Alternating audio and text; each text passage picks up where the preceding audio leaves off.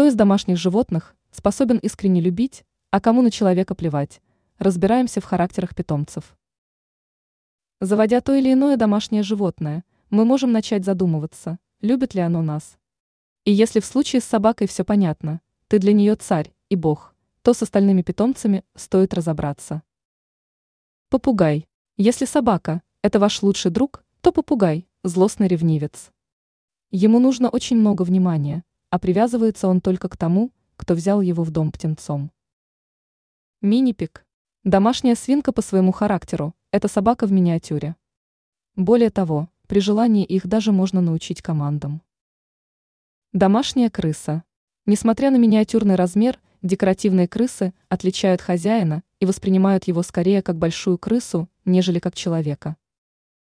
Кошка.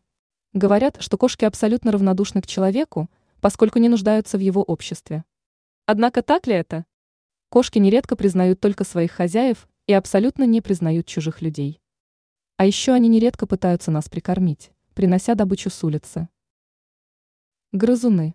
Если говорить про морских свинок, шиншил и кроликов, то тут скорее привязанность со знаком минус.